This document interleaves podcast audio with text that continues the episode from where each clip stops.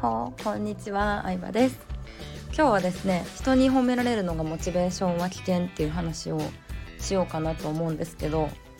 まあ結論を言っちゃってるんですけどねタイトルで。まあ今からする話は何て言うかな誰か特定の出来事があったからとかさ誰かに対して言いたいとかそういうのではない、うん、じゃなくて言ったらまあ過去の自分に言いたいことに近い感じかな。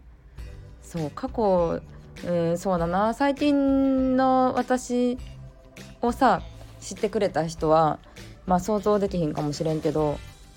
本当に真面目に生きてきたんですよ私、うん、めちゃめちゃ真面目に勉強も頑張ってまあいい大学いい会社に就職するために頑張るみたいな感じですね。高校も進学校やったし基本高校時代とか勉強しかしてないって感じだったんですけど。なんででやっぱりまあ基本勉強って誰かと比べるじゃないですか。やっぱ成績いいと褒められるじゃないですか。成績悪いと怒られるじゃないですか。で普通に生きてたらやっぱり他人軸で生きるのが当たり前になると思うんですよ。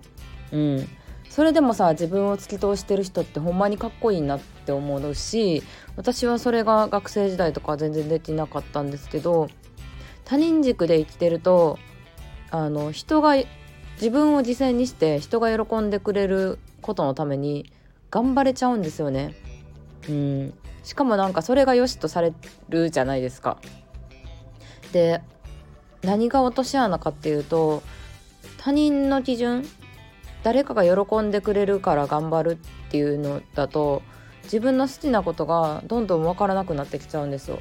だからみんな自分のやりたいこと探してるんだと思います私もずっと分からなくてまあプロフィールにちょっと書いてるんですけど今インターネット使って仕事してるんですけど子供の時からインターネット好きだったんですね。そしたら子供の時好きなものが時代の波に乗ってうまくいった人みたいに思うかもしれないんですけど子供の時からインターネット好きで中学生の時からサイト作ったりまあゲームの紹介サイト作ったりとかしてたんですけどずっと怒られてました。パソコンで遊んでんとって言って怒られたし実際そのサイト作るのにアクセス集まって結構人気なサイトだったんですけどあの作ってたら成績落ちちゃったんですよ それは怒られますよねだからずっとそのパソコンするとかインターネットするのはダメなことっていう認識が自分の中にあってでこれが本当に自分の能力発揮できることとかうん人の役に立てることっていうのに気づくまでに本当に随分かかりましたね。そう5年間その間に普通の OL もやってたりとか全然ネットとは関係ない職種だったんですけどいろんな遠回りを経て今に至るって感じなんですけどあの何に気づいたかといったらやっぱ他人軸で生きるのをやめた時に気づいたなっていうのはすごい思いますね。うんそうであとは、まあ、家庭環境とかにもよると思うんですけど私1歳下の妹がいまして妹はまあめっちゃヤンキーですねヤン陽キャヤンキーです 陽キャヤンキーであの親の言うこと聞かない大学生の時ももう金髪みたいな感じであのずっと彼氏とか友達の家を泊まり歩くっていう感じでずっと家に帰ってこない時期とかあってで好き放題でしたね。うん、でまたやっぱりその妹が問題児なので妹の愚痴とかを両親まあ主に母親から言われるわけですね。もうあの子は全然帰ってこへん。あんたはそんなならんといてなみたいに言われるわけですよ。そしたらまた私はわこれはもう私だけでもちゃんと親の言うこと聞かないとみたいな感じでどんどん苦しくなってましたね。うん。そうやなみたいに言っちゃってましたしそうやなって言ったからには自分は私だけはちゃんといい子でいないとみたいに考えてましたね。うん。っていう感じであの本当にずっと他人軸で生きてたんですけどうーんまあ結局ね誰も責任取ってくれないよなってある時に思いましたね。本当に。あの私にとっての一番のハードルは親の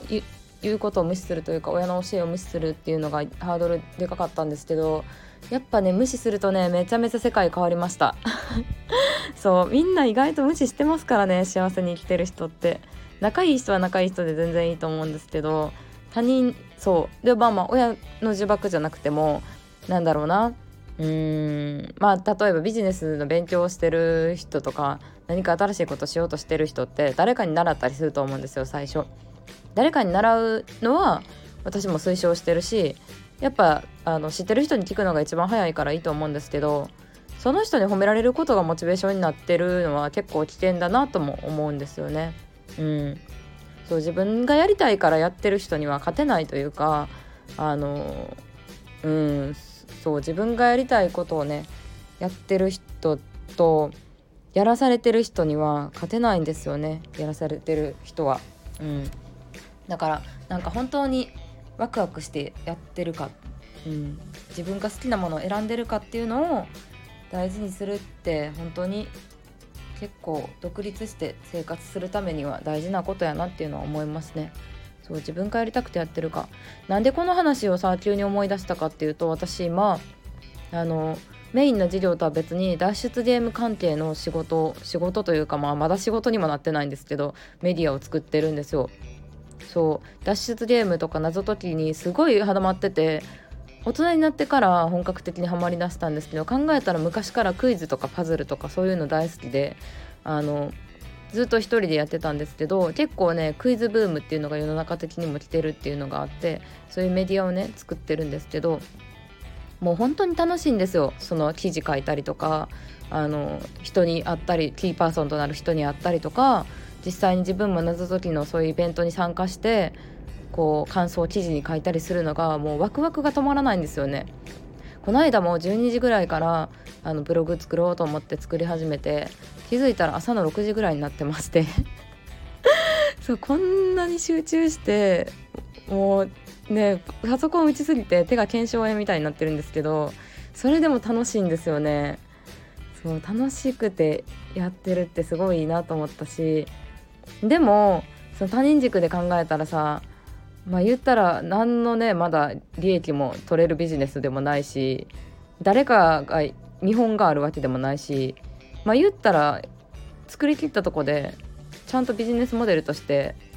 動くのかどうかも分かんないしまあ分かんないことだらけなんですけどでもすごい楽しいですね。うん。なんかそういう楽しい気持ちをね大事にしていきたいなって思うしうん。誰かに褒められるっていうのはね確かに嬉しいんですけどでも本当に大きな落とし穴だなとは思いますね。うん。見えないだけにじわじわと自分を蝕んでいくというか褒められることと自分のやりたいことが一致してたらいいんですけどうーん。褒められるからこれを頑張らなきゃいけないみたいに思ってると結構ねある一定のところで爆発したりもするのでうん。もうそう習ってる人がいたり尊敬する人とかいてもなんか無視して自分のやりたいことやってもいいと思います。全然。私は全然いいですね。うん。やり方人によってそれぞれやと思うしあの好きなことを見つけるヒントとして誰かに学ぶっていうイメージですかね。はい。ということでまあ話したかったこと伝わったか分かんないですけどあのうん。褒められるがモチベーションになるのは危険だよっていう話でした。以上です。バイバイ。